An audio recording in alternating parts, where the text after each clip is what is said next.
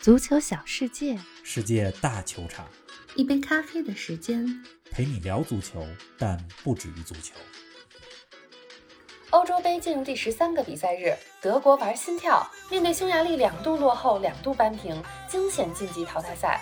法国与葡萄牙上演经典对决，二比二战平后双双出线。梅开二度的 C 罗继续改写着历史，同样梅开二度的本泽马宣布王者归来。欧洲杯十六强已全部产生，八分之一决赛将上演多场强强对话，英格兰对德国，葡萄牙对比利时，荷兰对捷克，究竟会写出怎样的剧本？更多精彩内容以及淘汰赛前瞻，尽在本期欧洲杯早咖。听众朋友们，大家好，欢迎来到新一期的节目。冯老师你好，林子豪，听众朋友们，大家好。这看完了比赛得长舒一口气。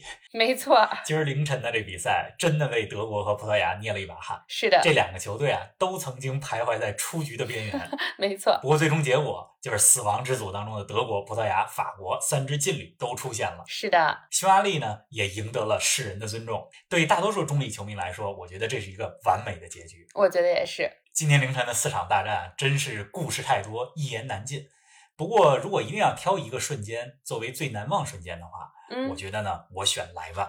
嗯，波兰和瑞典的比赛当中，在波兰队零比二落后的情况下，莱万多夫斯基再一次把球队扛在了自己的肩上，是啊，梅开二度，把比分愣是扳成了二比二。嗯，这时候啊，所有的中立球迷都期待着莱万能进第三个球，是啊， 希望着神奇的剧情能够发生。估计很多媒体啊，也把第二天早上的标题、新闻标题给写好 了。肯定的。比如说莱万力挽狂澜，成为波兰英雄。嗯，然而啊，不争气的波兰最后时刻不仅没能进球，而且还丢了一个球，二比三输给了瑞典，小组垫底。是啊，但是呢，咱们在节目当中还是把掌声送给莱万。没错。欧洲杯的十六强都产生了，传统强队全都晋级了。嗯，八分之一决赛的八场比赛里，大家最期待的就是英格兰和德国的大战了。咱们欧洲杯历史上的今天也和英格兰有关系。来，快给我们说说历史上的今天，英格兰在欧洲杯上发生了什么大事儿？今天是北京时间的六月二十四号，是的， 历史上的今天，英格兰输掉过两场点球大战。哈哈，二零零四年的六月二十四号，英格兰在欧洲杯的四分之一决赛当中对葡萄牙，双方一百二十分钟打成了二比二，点球大战，贝克汉姆第一个主罚点球，立足脚没站稳，是的，一脚把球给踢飞了，记得这个球 最终英格兰输给了葡萄牙。是，八年以后的二零一二年的六月二十四号，嗯同一天，英格兰又一次来到了点球大战。他们这次面对呢是意大利队，意大利的皮尔洛打出了经典的勺子点球，嗯，那英格兰的两个队员相继射失点球，英格兰又一次倒在了点球点上。这英格兰啊，经常在欧洲杯上掉链子。上届欧洲杯八分之一决赛输给了只有三十三万人口的冰岛。咱们看看今年欧洲杯，他们对德国、英格兰是否能够不再令人失望？是啊。咱们回到说昨晚的这四场大战，先来简单说说西班牙吧。西班牙终于进入了状态，并且找到了射门准星，五比零大胜斯洛伐克。这不仅是本届欧洲杯的最大比分，也是过去十七年以来欧洲杯出现的最大分差。方老师，你怎么评价西班牙的表现呢？昨天一组的两场比赛有点意思，西班牙五比零战胜了斯洛伐克，是的，瑞典三比二战胜了波兰。嗯，这两场比赛都是五个进球，是这是欧洲杯自二零零零年以来第一次在同一天出现两场进球达到五个的比赛。没错，西班牙这场啊踢得好，一个关键原因在于布斯克茨回来了，也就是嗯大家经常昵称为“布教授”的这个布斯克茨是回到了赛场上。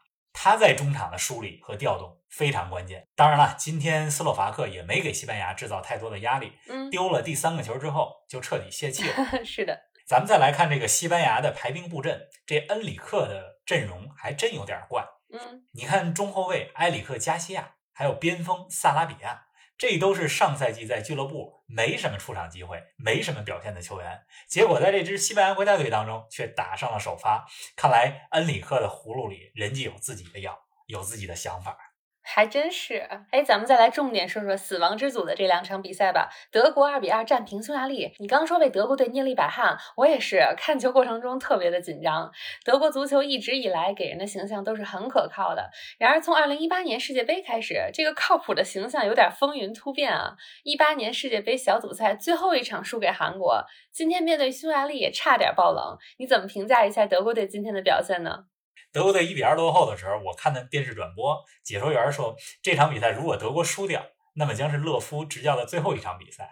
当时我心里就想啊，嗯即使他们出现了，下一场比赛也很可能是勒夫执教的最后一场比赛。哎呀，为什么这么说呢？ 嗯，因为虽然德国最终很幸运的出现了是拜仁中场格雷斯卡关键时刻挽救了球队，确实是。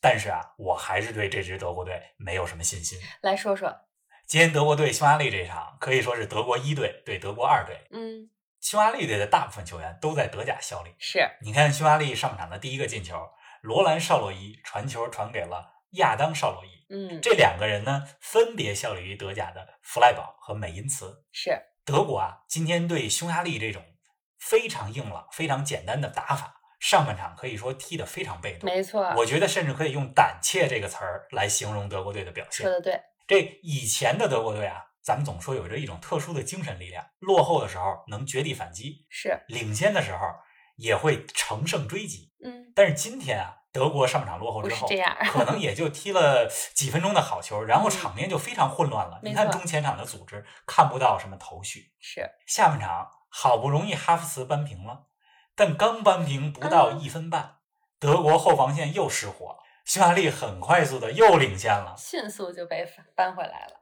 对这样的剧情，你在以往的德国队身上可是很少见到的。是，说实话，啊比赛的最后阶段，除了格雷斯卡那个进球以外，德国队没有创造出太好的机会来。确实是，你看，这支德国队现在打的是三四三的阵型。二零一八年世界杯，德国被淘汰之后，痛定思痛，人家决定踢更加现代的、快速的、充满青春活力的足球。嗯，所以呢，在一八年世界杯之后不久，就把阵型也改成了国际上更流行的三四三。但是你从这届欧洲杯的三场小组赛来看啊，除了第二场打葡萄牙的时候，两个边儿打得很活，戈森斯在那场比赛当中也有着现象级的发挥。其余的两场球，德国的边路并没有什么好的作为。嗯，另外啊，中场的京多安还有基米希这两位在俱乐部表现非常出色的球员，在德国队当中似乎没有找到最适合自己的位置，而且边锋萨内今天的状态也是比较堪忧。总之啊，我觉得这支德国队有点四不像，场上和场下没有一个特别明确的技战术指导思想。他们八分之一决赛打英格兰，我并不是很看好德国。哎呀，确实有点让人担忧啊。您正在收听的是《足球咖啡馆》，一杯咖啡的时间陪你聊足球，但不止于足球。欢迎您在各大音频平台关注我们的节目，同时欢迎关注冯老师的足球评论公众号“冯球必侃”，让我们一起聊球、砍球、追球。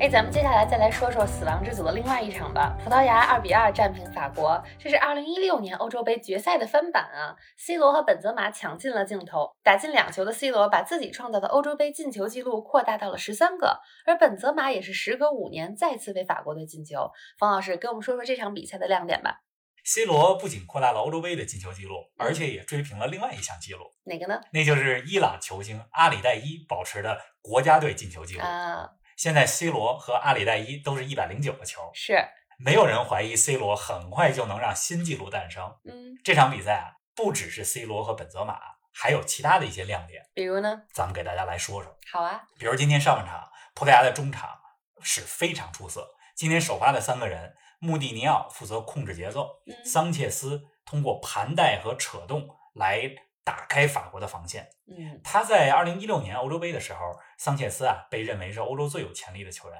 但是欧洲杯之后沉寂了好几年。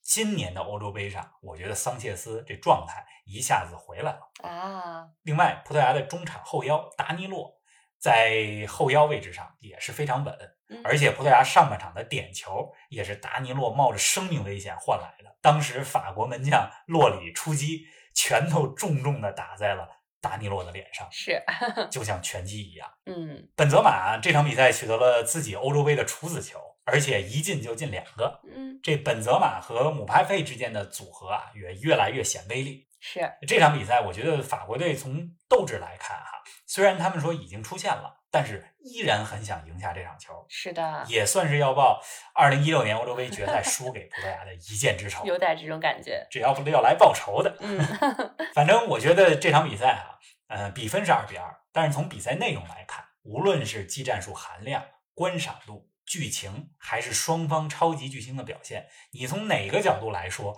这场比赛都是非常经典的一场欧洲杯小组赛。确实是。哎呀，现在经过了十三天、三十六场比赛，欧洲杯的十六强产生了，淘汰赛对阵也出炉了。相信大家对后面的剧情也会有不同版本的脑补。冯老师，十六进八的比赛当中，除了英德大战以外，还有哪些你觉得最值得关注的亮点呢？这个淘汰赛啊和小组赛是完全不同的节奏，没错很，多强队也是在小组赛是一种状态，到了淘汰赛又是另外一种状态。是的，你比如说，二零一八年世界杯夺冠的法国，二零一六年欧洲杯夺冠的葡萄牙，嗯，都是小组赛，没什么惊人的亮点。嗯进入淘汰赛之后，却是惊人的稳定。确实是。今年这八场八分之一决赛，呃，我自己肯定是场场期待。 在这儿呢，给大家做一些赛事推荐和亮嗯点介绍啊。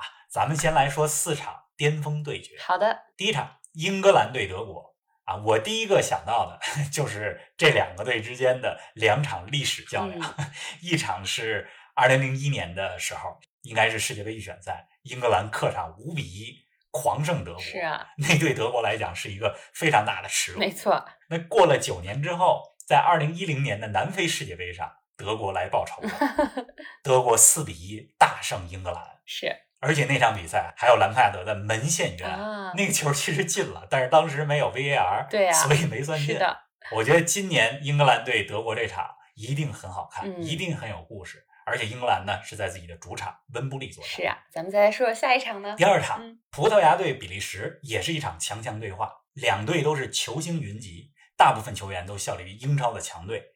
比利时的当家球星德布劳内和葡萄牙队中的伯纳多·席尔瓦、鲁本·迪亚斯，这都是曼城的队友。是，这场比赛呢，我比较看好葡萄牙、嗯，哎，那下一场呢？荷兰对捷克这两个队之间的较量哈。虽然你看荷兰，咱们在这届欧洲杯之前没有那么看好它，捷克呢也是以小组第三出现，嗯是，但是这两个队之间的对决可是欧洲杯历史上非常经典的对决，嗯尤其是2004年的小组赛，捷克3比2逆转荷兰那场。前几期节目的时候，我给大家说过，这是我认为欧洲杯历史上最经典的小组赛。嗯，看看这场怎么样？而且荷兰和捷克都是夺得过欧洲杯冠军的球嗯是队。，的，这场比赛大家一定要关注。期待一下。哎，再跟我们说说，你还想说哪场呢？还有一场比较经典的对决，西班牙对克罗地亚，嗯两个球队呢在小组赛当中啊都是慢热型的，但是到了小组赛最后一场，状态都出来了。而且克罗地亚队长莫德里奇在皇马、在西甲踢了这么多年，对西班牙的大部分球员特点也非常熟悉。嗯，所以西班牙对上了克罗地亚，而且又是在淘汰赛当中，谁输谁赢真的不好说。是的，哎呀，这是四场你觉得最有亮点的比赛，那再说说另外四场呢？另外四场，意大利对奥地利，法国对瑞士，这两场都是强弱比较分明的比赛。嗯，你从意大利和法国现在的状态来看啊，这两个队进八强问题都不大。啊，瑞士很难抗衡法国，奥地利也很难抗衡意大利。嗯还剩两场，另外两场就是比较势均力敌的比赛了。威尔士对丹麦，瑞典对乌克兰。其中威尔士对丹麦这场啊，我有种感觉会很好嗯看。而且丹麦这边经历了埃里克森事件之后，现在世界上很多的中立球迷也成为了丹麦球迷，确实是，希望丹麦能赢。是的，瑞典对乌克兰，我倒觉得这场比赛有可能会比较沉闷，啊，瑞典估计会死守。嗯，这俩队呢，估计都想拖进点球大战。确实是，哎呀，这一晃儿小组赛结束了，我和玲子呢也陪伴着大家度过了十三天的小组赛。呃，大家呢如果喜欢我们的节目，喜欢足球咖啡馆和欧洲杯早咖，希望您在您收听的平台给我们来一个五星评价，非常感谢大家。欧洲杯呢，接下来两天也将休赛， 我们两位主播呢也迎来了难得的 双休。是的 北京时间周六晚上，先开始的是两场淘汰赛，意大利对奥地利，威尔士对丹麦。周日的早上，我们跟大家不见不散。好的，大家也休息两天，周六晚上继续看比赛，周日早上不见不散。